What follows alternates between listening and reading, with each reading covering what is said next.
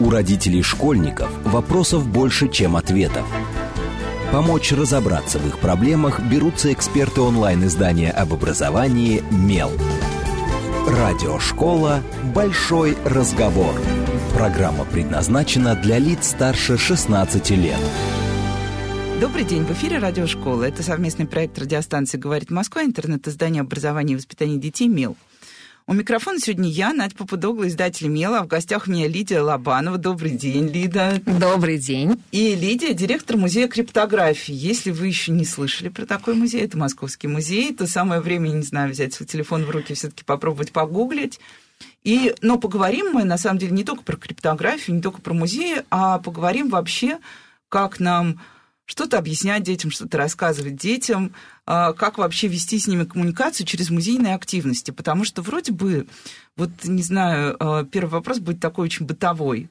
С одной стороны, в Москве много прекрасных музеев. Когда ты заходишь, и, и вот все музеи присылают мне свои анонсы там на ближайшем месте. Я смотрю и думаю, боже мой, сколько интересного. В конце месяца я считаю, сколько раз я куда-то сходила. А, каждый раз это неутешительный результат, и, как правило, я иду куда-то, где делают что-то близкие мне люди, иду в основном потому, что мне хочется как бы увидеть то, что сделали мои друзья, а не то, что сделал музей. Я думаю, я не единственная такая. Вот как тебе кажется вообще, востребованность музеев, мы о ней очень много говорили в последнее время, что музеи переродились, московские музеи стали такими великими. Изменился ли вот это вот общий вайп э, простых людей, вот как я, родитель с ребенком, в отношении музея?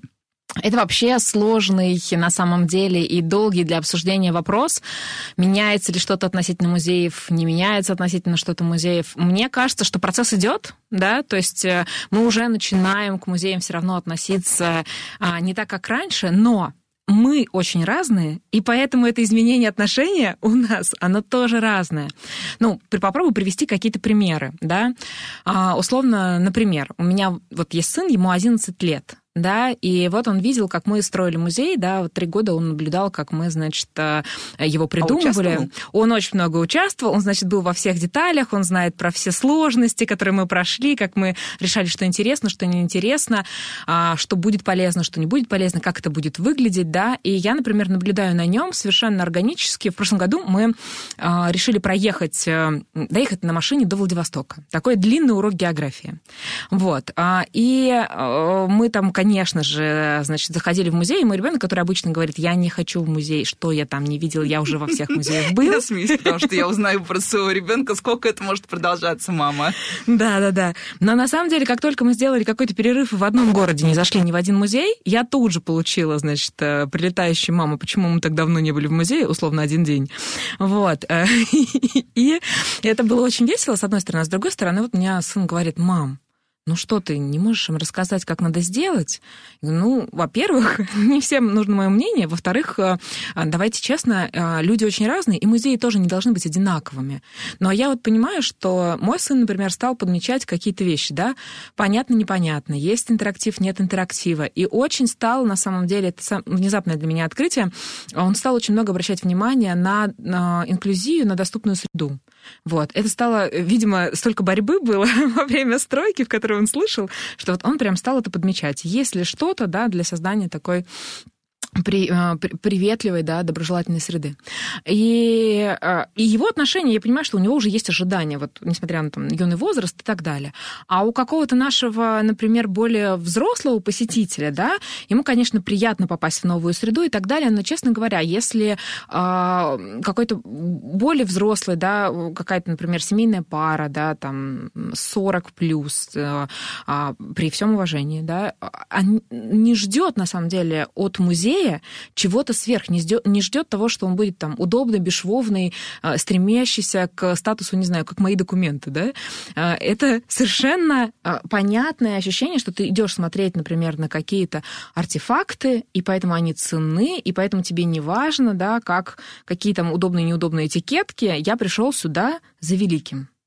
И это разная мотивация, и поэтому отношение к музеям, ну, конечно, все рады, когда она какой, какие, какие-то уже современные технологии проникают в музей, но на самом деле ожидания у разных посетителей тоже разные. Вот. И мне кажется, что более молодая аудитория, да, такая прям, ну, я бы сказала, до 35 и ниже, да, к нашим детям, они, выросшие немного в другой среде, автоматически от музеев ждут изменений, да, они, вернее, ждут соответствия, я бы сказала так. Вот. А как бы мы с нашей колоколи, с нашего возраста, мы уже, в принципе, для нас цены другие вещи, и среда, наверное, и качество среды, оно такой вторичный, вторичные требования, которые мы предъявляем. Вот. Но музеи при этом меняются. И, соответственно, вот мы попадаем в этот гэп, когда есть э, посетители, которые ждут от нас какой-то новизны, соответствия современным технологиям, соответствия каким-то средовым стандартам и прочим-прочим вещам, да, и какой-то такой же культуры потребления вот этого а, культурно-образовательного контента, да, а, а, например, ну, более взрослые наши зрители, они нет, а им, в общем, уникальные какие-то предметы, это уже такая максимальная ценность. Я на самом деле приберегу на чуть попозже вопрос к моего ребенка, потому что он, э, когда он знал как раз утром сегодня, что я еду Говорит, ну, с кем у тебя там опять эфир? Вот это вот начинается. Он достаточно пренебрежительно относится к тому, что я делаю. Я говорю, вот, э, и он вспомнил ваш музей, говорит, а, говорит, ну вот задашь вопрос, но я зацеплюсь за другое. Тоже такая немножко философская история. Про, вот ты упомянул интерактив, действительно очень странно представить э, современные музеи без интерактива. И мы видим, как и все музеи мира, даже с огромной историей, все равно идут по этому пути, потому что действительно пришло новое поколение, ну и пришли действительно какие-то новые, это даже не новое поколение, мне кажется, даже мы меняем свои стандарты коммуникации с реальностью в целом.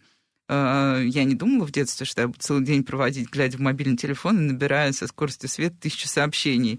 А, я думала, что я буду писать что-то на листочке бумаги, не спеша, очень мило.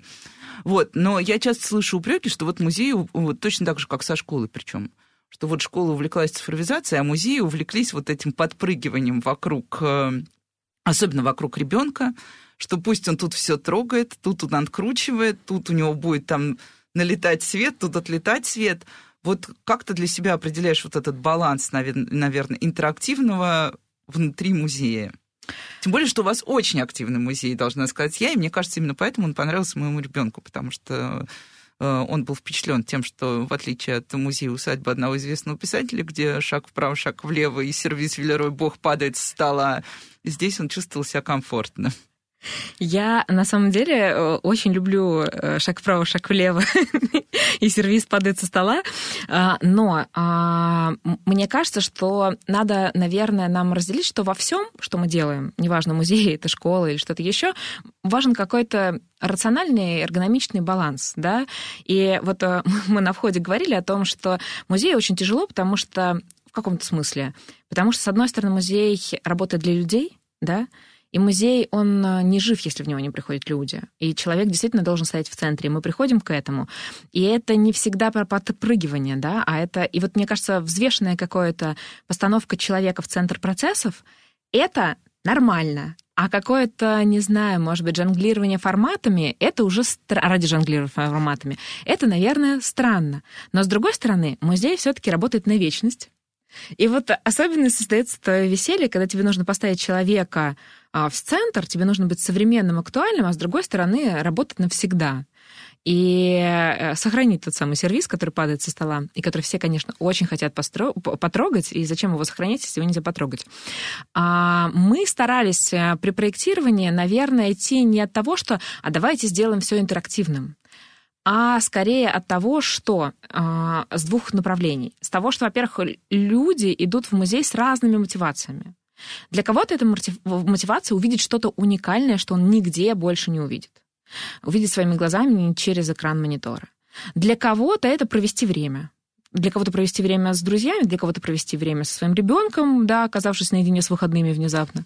Вот. Э, для кого-то это вообще меня сюда вот родители притащили, да, и у меня нет никакого желания, на самом деле, относительно этого места у меня есть э, вынужденная ситуация того, что вот меня сюда привели. А, А при этом мы понимаем, что все эти люди, которые сюда пришли с разными мотивациями, они еще сами по себе очень разные, да? Они... Кто-то из нас лучше воспринимает информацию там... Аудиально. Аудиально. Кто-то кто-то визуально, визуально. да. Кому-то обязательно нужно потрогать, кому-то нужно что-то поделать. И как будто, когда мы пытаемся сделать что-то одинаковое для всех, это всегда путь ни для кого. И, наверное, та история, к которой мы стремились, она состоит в балансе того, что есть разные мотивации, и есть разные люди. И давайте попробуем использовать как можно больше медиумов а, с пониманием того, что мы все еще музей, у нас должна быть достоверная, проверенная информация, она должна быть научной, она должна быть понятной при этом, да, потому что мы же это делаем для человека, а не для того, чтобы показать, какие мы, значит, молодцы, разобрались да, в криптографии за три года. Вот. А здесь, а с другой стороны, мы вот пытались, да, вот это разнообразие медиумов, которое, возможно, как раз понравилось сыну, оно для того, чтобы независимо от того, нравится тебе трогать или слушать, или читать, да, или смотреть, ты точно забрал бы какой, какое-то сообщение, какой-то объем новых, новой информации, открытий, да, любопытных, и с ними оттуда ушел.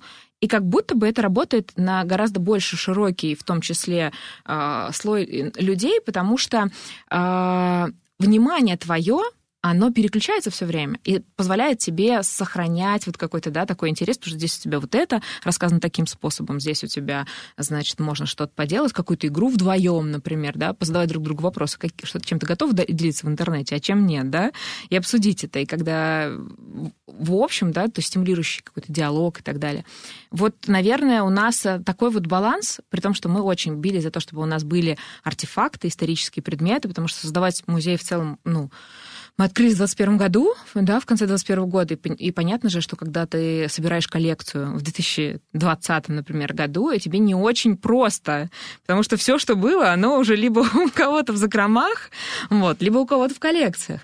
И, конечно, мы очень гордились вот способностью собрать какую-то артефактную коллекцию тоже, и не оставили это вот, э, значит, э, издали даже книжку, посвященную нашей коллекции, да, экспозиции, потому что артефактный предмет тоже важен, и есть люди, для которых важно прийти и увидеть не экраны, и не какой-нибудь красивый музыкальный там саунд-дизайн, да, или там какое-то красивое видео, а увидеть там, не знаю, единственную показанную в России фиалку, да, советскую суперзвезду криптографии, или, например, э, очень я люблю, у нас есть такой ручной шифратор, стилизованный под карманные часы, называется он Криха Лилипут, вот, ему в следующем году 100 лет, да, мы его выкупили на аукционе в Германии в, э, в свое время, сражались за него как львы. В общем, и, и, и для меня вот очень ценно, да, что мы показываем такие вещи, которые нельзя больше нигде увидеть в России, а некоторые из них в целом нельзя увидеть больше нигде.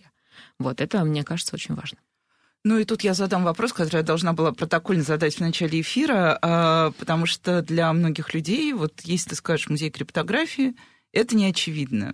О чем вы? То есть уже вот у вас уже сколько, ну, почти скоро будет 4 года жизни, 3-4. Ну, откры, открытый 2 будет скоро, такой для посетителей. Прям вот, да. Ага. Вот за два года как вы научились это объяснять? Потому что я уверена, что, ну, говорить просто, что мы музей о шифрах, ну, многие подумают, а зачем мне идти в музей о шифрах? Я ничего не шифрую в жизни, у меня все прозрачно. Вот, в общем, как бы ты вот сформулировала, о чем вы для кого вы? А, на самом деле, я обычно говорю, что мы музей первой необходимости, как бы это ни звучало. А, я считаю, что мы музей о том, как устроен современный мир и как тебе жить в современном информационном мире. А, потому что, в общем-то, мы музей про то, как осуществляется коммуникация в информационную эру и как она осуществляется безопасно, какие технологии ее сопровождают, как они работают, да, и как тебе с ними взаимодействовать э, комфортно и безопасно. А на самом деле это гораздо шире. А, просто криптография действительно звучит как какая-то наука, которая никому не нужна. Ну да, немножко такое отдают архивом тем самым.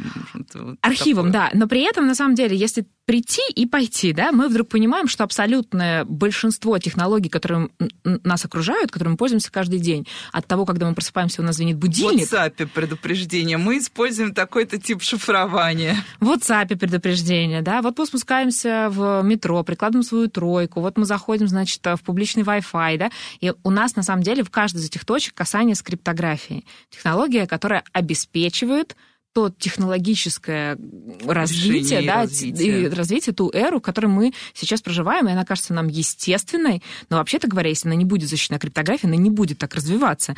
Никто не будет развивать, условно, беспилотное управление, да, если оно не будет защищено. Никто не будет э, развивать э, не знаю, интернет вещей, если технологии дистанционного управления не будут защищены, да, А, и криптография этим занимается, отвечает за это, и мы про это рассказываем.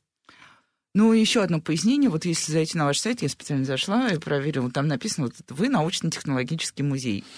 Э, Звучит прям очень тяжело. То есть э, я сразу вспомнила, не знаю, э, монумент имени Политеха, мимо которого я хожу каждый день на работу и все жду, когда же он когда-нибудь, возможно, откроется. Я уже даже потеряла счет, потому что раньше, мне кажется, он в первую очередь ассоциировался с научно-технологическим музеем, хотя ну, я бы не сказала, что это сильно ощущалось, ну, тоже в последние годы, но это отдельная судьба, конечно, музейная. Не будем сегодня обсуждать. А для тебя что такое вот эта вот формулировка научно-технологический? Я понимаю, что вы, наверное, должны ее поставить, потому что у вас есть тоже какие-то ну, вот свои а, критериальные штуки, но для простых людей. Но на самом деле я тоже ничего нового ведь не скажу. Да, наверное, мы должны ее поставить, хотя должны ли, это такой интересный вопрос. Вот спустя два года, да, мы много говорим как раз о том, что э, мы спотыкаемся о наше название, хотя мы очень спорили. На самом деле при проектировании мы очень спорили. Нужно ли называться музей криптографии?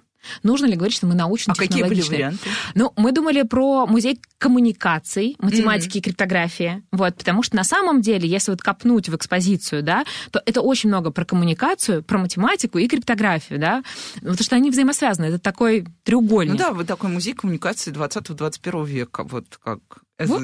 Эзис, да. Но э, мы сознательно, да, решили, что мы сделаем этот акцент э, и э, в пользу чего? В пользу того, чтобы слово криптография перестало быть страшным, и оно вошло в обиход и стало более понятным. Но, конечно, от наших посетителей мы всегда получаем этот фидбэк того, что э, я пришел, потому что мне, например, кто-то сказал, да, кто-то рассказал, что это самый классный музей, значит, в Москве про науку, значит, про технологии. Я пришел, я вообще не ожидал, вот когда, я, когда мне сказали музей криптографии, я вообще, ну что это такое? А когда я пришел, это просто вау. И мы вот, конечно, сталкиваемся. И, наверное, с формулировкой научно-технологический та же самая проблема, да, что это кажется все равно таким грузным и сложным, хотя, мне кажется, мы сделали как музей максимум для того, чтобы снимать вот э, какой-то Барьер. страх и э, барьер, да. И когда меня, например, спрашивают, да, какую, как я вижу миссию, ко мне приходила недавно небольшая группа инженеров, вот, поговорить про то вот вообще, про жизнь. А, И, значит, мы разговаривали, они спросили, как вы видите миссию музея? И я сказала, что я миссию вижу в двух измерениях. Во-первых, а, один называется так, а, я бы хотела, чтобы а, не было бы школьника в Москве, который не сходил бы в музей криптографии, чтобы это была такая часть современной культуры, идентичности, бытования, да, совершенно естественная. Вот если раньше нужно было сходить на Щелкунчик и в Пушкинский, вот чтобы было понятно, что там в 20-х годах текущего столетия ты обязательно должен как бы прийти в музей криптографии, потому что это про то, как ты живешь сейчас. А вторая, наверное, история, она про то, что мне очень хочется как раз э, преодолеть вот это сопротивление, барьер к научному, технологическому, да, вот мне очень хочется сказать, что наука — это про тебя. Смотри, мы сделали целую экспозицию, где понятно, что вообще-то ты пользуешься этим каждый, каждый день, не надо этого бояться. Это не только для, я извиняюсь, мальчиков из математических кружков, да. Что математика вообще супер прикладная штука, э, несмотря на то, что в каждом телефоне есть калькулятор, ты все равно живешь в математических критериях каждый день. Да, и это уже там. Хватит бояться. Это, это, это про тебя. Мне, э, я, я недавно, я на самом деле, мой мозг вытеснил эту информацию, но меня тут э, в начале, к началу года ребенок расспрашивал, вот какой год тебе, значит, в школе мам дался тяжелее всего. А у тебя были какие-нибудь сложные отношения с учителями, да? Вот он знает мою, например, учителя по истории, потому что мы до сих пор общаемся, и там э, Ладна Анатольевна оказала огромное влияние на меня, как, как на человека. Вот. И она говорит, а с кем тебе было сложно? Ты же не только дружила с учителями, да? Вот. И я как раз вспомнила, что у меня был учитель, у меня было два учителя по физике, и вот а, один из них последние два года нашей учебы, он начинал каждый урок. Сразу он заходил и говорил, Лобанова, я тебе пять не поставлю, потому что физика сложная наука, и у девочки не может быть пять по физике. И это было Ну, то есть я понимаю, что, возможно, какая-то была такая его специ- специальный педагогический подход на, на тему сопротивления, да, и в итоге все кончилось тем, что у меня действительно была единственная пятерка в параллели, но как бы э, любви физики это не добавило, да, и это скорее была история про то, что я сейчас поднажму, значит, я все вызубрю, рывок. я сделаю рывок, да. Но вот сейчас, оглядываясь назад, мне, конечно, ужасно жаль, что у меня не сложилось какой-то любви и такого органического понимания, например, с физикой, с математикой, да. И вот этот вот как бы навязанный, на самом деле, стереотип э, о том, что ты, значит, не можешь просто потому, что ты — это ты, он, конечно, довольно грустный. Вот. И его прививают не только девочкам, на самом деле, по-честному. И мне хочется, чтобы мы, на самом деле, снимали его, и чтобы как можно больше э, и подрастающего поколения, и взрослых спокойнее относилось к технологиям, потому что, на самом деле, до перед проектированием мы очень хотели, чтобы это было полезно человеку. Вот чтобы было понятно, зачем ему сюда приходить. Не хотелось сделать музей ради музея. И мы даже сделали фокус-группы, мы делали их со школьниками, мы делали их со школьными учителями, мы делали их с родителями подростков, мы делали их с молодыми взрослыми, то есть совершенно разными людьми. И что они нам говорили? Про современные технологии, чтобы узнать, я в музей не пойду. Ну, кажется, да, неочевидным, они и так тебя окружают, зачем тебе тут какой-то музей довеском сбоку? Да, а родители, например, говорят, я вообще не пойду, потому что я в технологиях не разбираюсь, мне страшно, не хочу глупо выглядеть перед своим ребенком. Понимаете? И это же катастрофа. Э, Ребенку, значит, может быть интересно, но тоже страшно, потому что это же, наверное, сложно, и нужно разобраться. Родители, я не буду с ним разбираться, потому что я потеряю свой авторитет перед ребенком, и мы находимся в каком-то замкнутом кругу. Ну, в общем, хочется музеем криптографии, и вот с, с, с криптографией и с научно-технологического немножечко э, снять вот эту спесь, да, и чтобы это стало как, э, не знаю, как багет и, значит, э, и масло. Вот это совершенно бытовые обычные вещи, и они нас окружают, мы с ними на «ты». А если попробовать сравнить, вот три года строили музей, два года работаете, а что получилось из вот того прекрасного, о чем ты говоришь? Или нет, лучше, что не получилось? Вот что прям обидно, что не получилось, неважно почему, там иногда я знаю, что когда мы что-то проектируем, мы просто перегибаем, иногда у нас слишком много фантазии – вот одна вещь самая такая для тебя, наверное. На самом деле, очень бы хотела сказать какую-то одну вещь, вот, но есть две проблемы. Мы недавно пытались, правда, затеять про это разговор в музее. Ну, условно, что не получилось. Да, что, вот, что бы мы сейчас сделали по-другому? Мы нашли в прямом смысле слова одну вещь. У нас, э, и она будет звучать совершенно не радикально сейчас ни для кого, и будет даже странно, мне кажется. Мы э, не смогли расположить в здании музея комнату с сенсорной разгрузки это... Сейчас слушатели такие, о, опять зарядил про свою инклюзию. Да, да, да. Но на самом деле, да, то есть у нас был какой-то момент, мы э, там, обсуждали одну программу, и, значит, ходили со специалистами по зданию, рассказывали, как у нас что устроено. И в какой-то момент в, в предпоследнем зале, значит, человек, который занимается театральными постановками, посмотрел на меня и сказал, а если что-то, что вы хотели сделать и не сделали?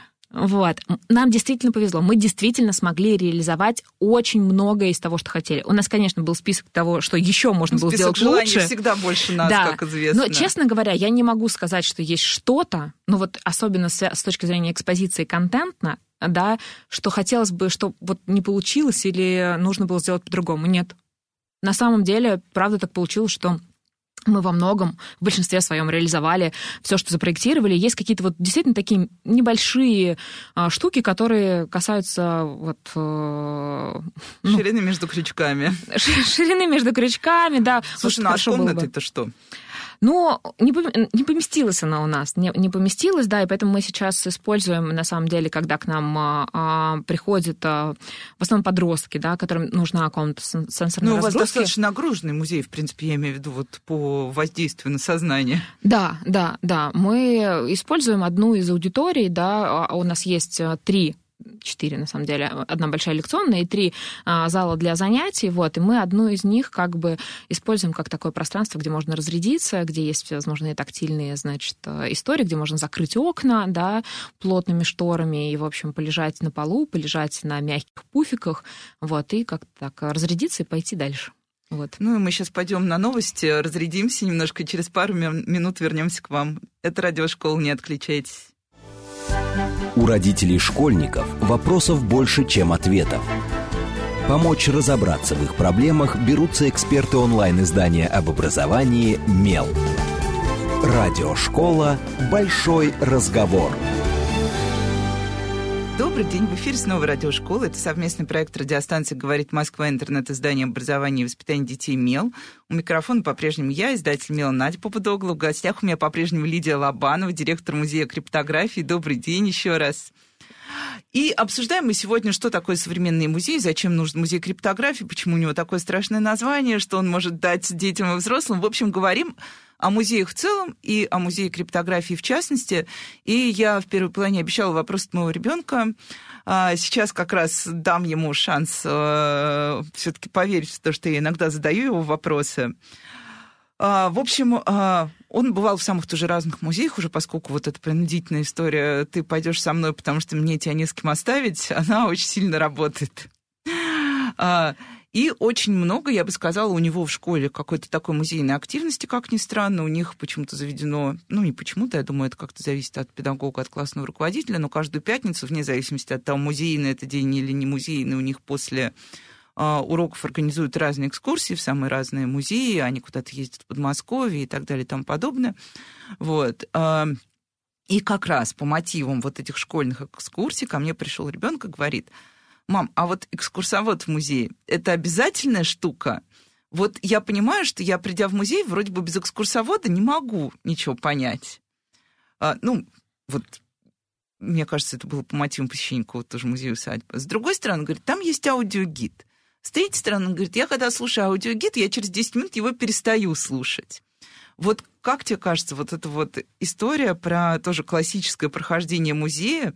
Я помню, что когда я была у вас на открытии, у вас были вот эти кураторские экскурсии, это было безумно интересно. И я понимаю, что без куратор... кураторской экскурсии я бы поняла намного меньше. Я бы восхищалась вот так со стороны, типа, вау, как они все круто сделали, но я бы меньше поняла. А, и кажется, что это какая-то такая неотъемлемая часть музея, и никакой аудиогид, никакое другое сопровождение его не заменит. Вот как тебе кажется? Мне кажется, э, Надя, что для тебя действительно никакой аудиогид, никакой интерактив не заменит человеческого общения. Но есть... Но это потому, что я болтаю много. Но есть совершенно другие люди да, и важно про это не забывать. И на самом деле очень сложно это уместить в рамках одного музея, вот этот разная возможность разного опыта. Потому что есть люди, которые правда не хотят, чтобы с ними кто-то разговаривал или чтобы... И тащил их за собой. Тащил за в собой темпе. в своем темпе, чтобы он что-то им рассказывал снова, да, то есть есть люди, которым нужно самим им по-другому не нужно. И э, на самом деле музей все время находится вот в этом состоянии выбора, да, вот нам как лучше сделать, чтобы с аудиогидом, да, чтобы не человек, например, но какая-то иммерсивность, да, или какая-то... А как, а, а, а как вот как раз свой темп, да, заложить в это, и способность человека вот где-то больше провести время, где-то меньше, где-то повтыкать, отдохнуть, вот это вот все.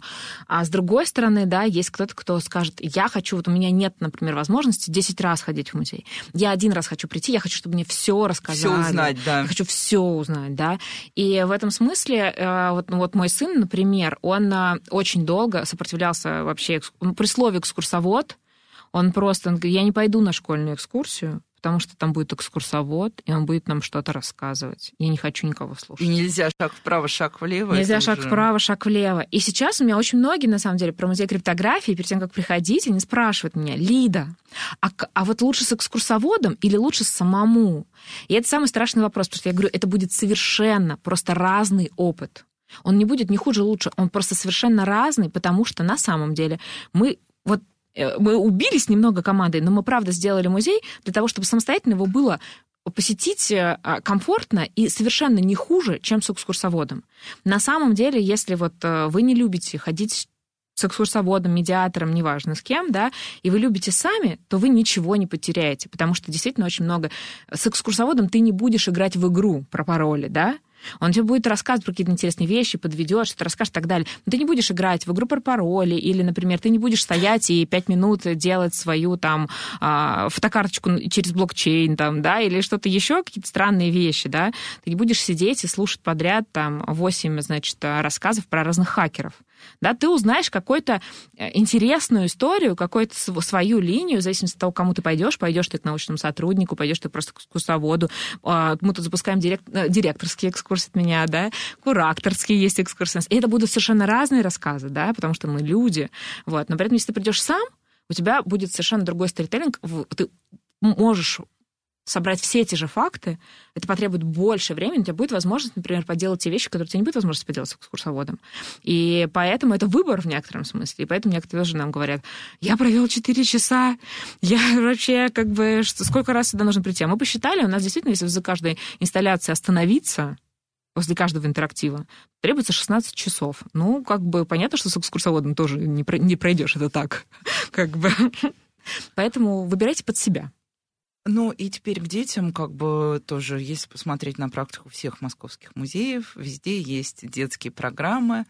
При многих музеях, мы знаем, есть детские образовательные центры уже, которые тоже все-таки так или иначе связаны, как правило, с музеем, там на уровне того, что предлагают детям и подросткам. А, и вот у вас была летняя программа для детей. Вот как тебе кажется, вот этот вот детский вектор тематический, как он вообще должен развиваться у вас именно? То есть вот э, какие цели, задачи здесь музея? Понятно, что цель, задача, да, привлечь к себе, показать, э, создать детям какой-то контекст, э, помочь им в чем-то, но все равно есть же еще какие-то более-менее формализуемые э, понятия, что такое вот, да, что такое детская программа, зачем она нужна, что такое прям вот при музее некое образование детское, зачем оно им нужно, ну и так далее. А, это очень классный вопрос, на самом деле, и очень дискуссионный. И в текущей образовательной повестке а, российской а, он тоже очень интересный, потому что у него есть, э, даже не только дети слушают, да, у него есть вот такая формальная... Нас, к сожалению, только взрослые Только взрослые. Ну, да, есть просто такая формальная история, что детское э, музейное образование кто-то считает к радости, кто-то считает, что зря, оно никуда не относится, в том смысле оно не относится ни к неурочному, ни к дополнительному, да, и в этом смысле, например, какие-то нормативы для дополнительного образования и так далее, они на музейное сейчас не распространяются, и в этом смысле это такое пространство абсолютной свободы. И это возможность, э, например, экспериментировать с любыми формами программ, но встречно... Вот почему в музеях всегда такие нетиповые программы. Ты мне сейчас... Я не знала этот нюанс, ты мне сейчас открыл глаза просто. Да, но при этом мы понимаем, что, например, и, и у родителей тогда, да, и у детей, а, когда мы никак это не регулируем, у нас же есть еще встречная часть про то, что а, часто это действительно такие экспериментальные вещи, у которых не очень понятен, да, какой-то эффект и результат образовательный, да, и, и должен быть ли, например, вот там как-то специально спроектированный образовательный опыт, и вот это вот все, все эти модные, значит, а, технологии да, педагогического проектирования, они должны относиться к музейному или нет, или это такое что-то неформальное? И ждут ли родители, например, что мы здесь будем прописывать э, планы занятий, и, и, и надо ли это кому-то, да?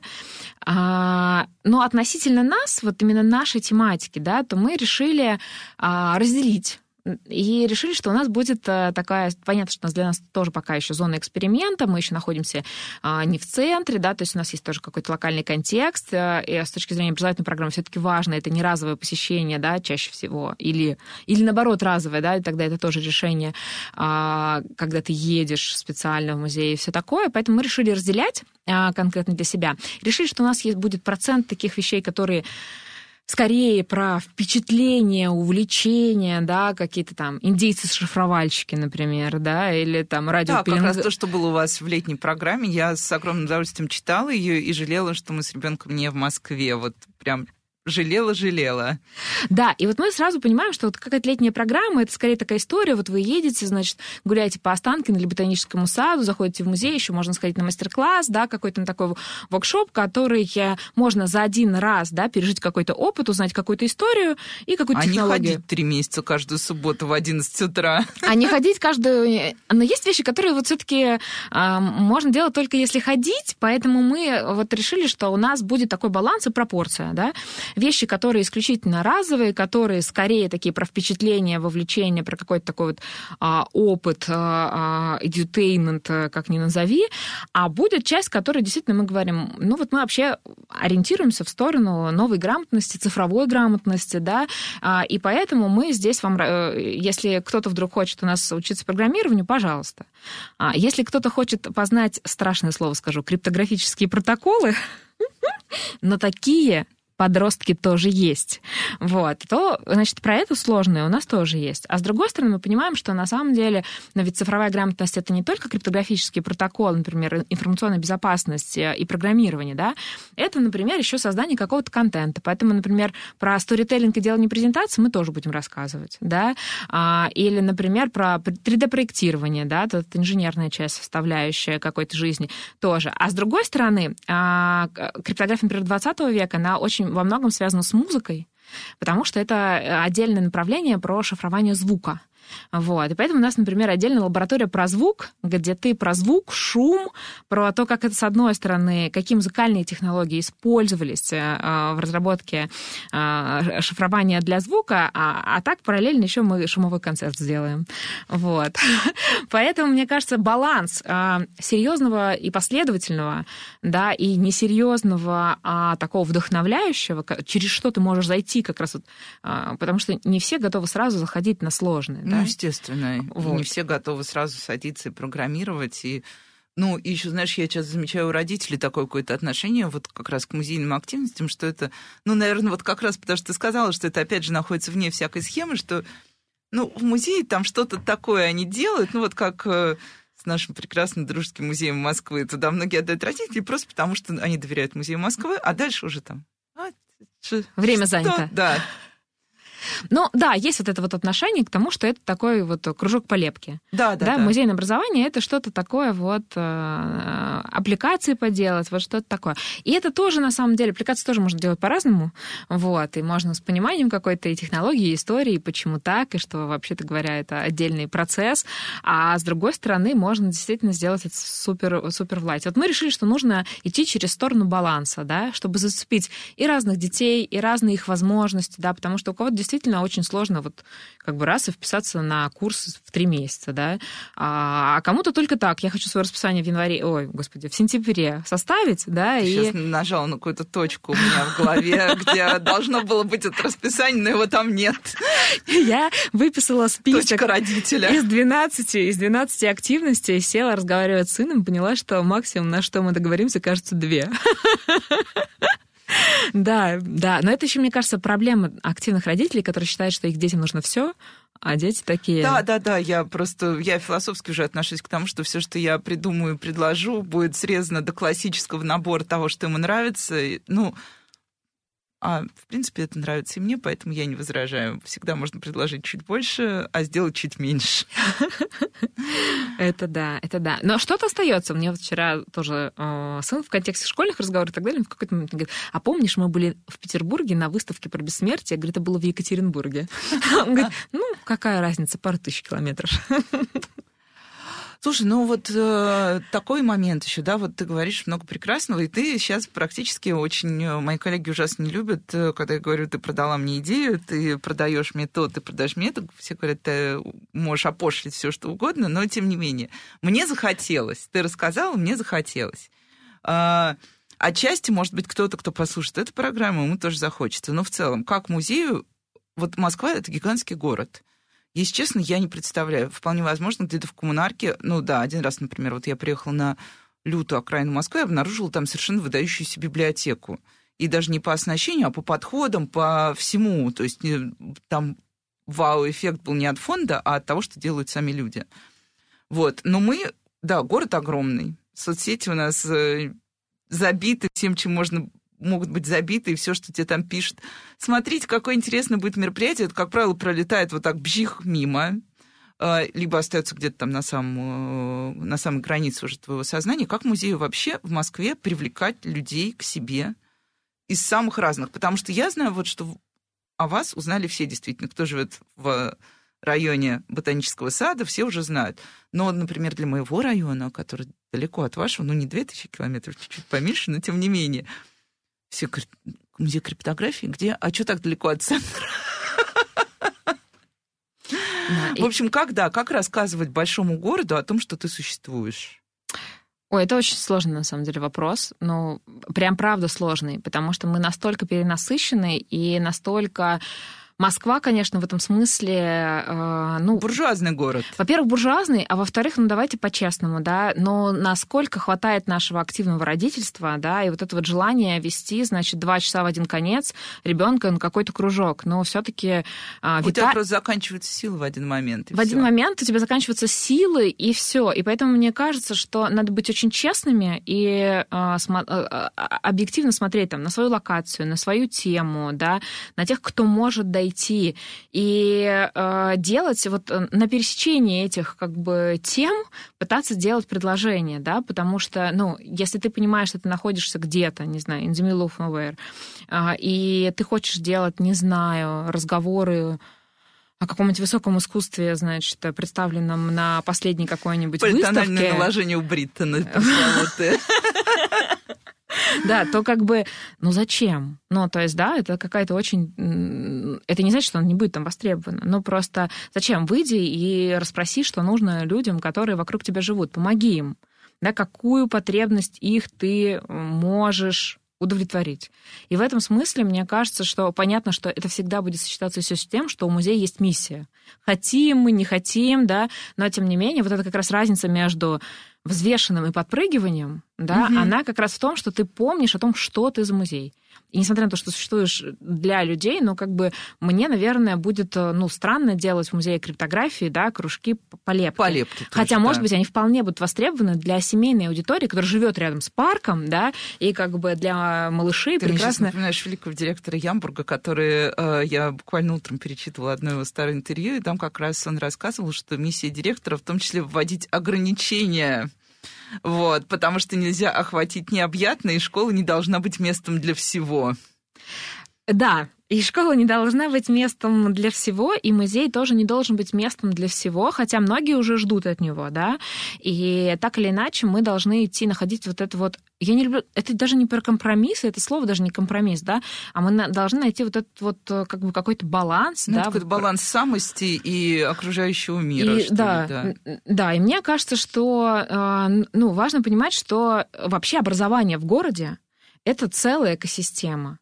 И вот это, мне кажется, еще страшно. И тоже это сейчас активно вокруг школы обсуждается тема, да, должна ли школа делать так, чтобы вот ребенок утром в нее приходил, а выходил из нее вечером, должна ли школа давать все возможные предложения. И школы многие действительно стремятся к тому, чтобы дать все возможные предложения внутри школы, чтобы ребенку все было внутри. Но на самом деле это ну, не очень органично даже, наверное, для ребенка, хотя удобно для родителя, да, ты утром, значит, в одно место привел. Сдал, получил. Сдал, получил с комплексом, пожалуйста, чтобы и на бассейн там сходил, значит, и на английский там сходил, и что-то еще сделал, значит, и, пожалуйста, мне еще технологию какую-нибудь, и вот это вот все.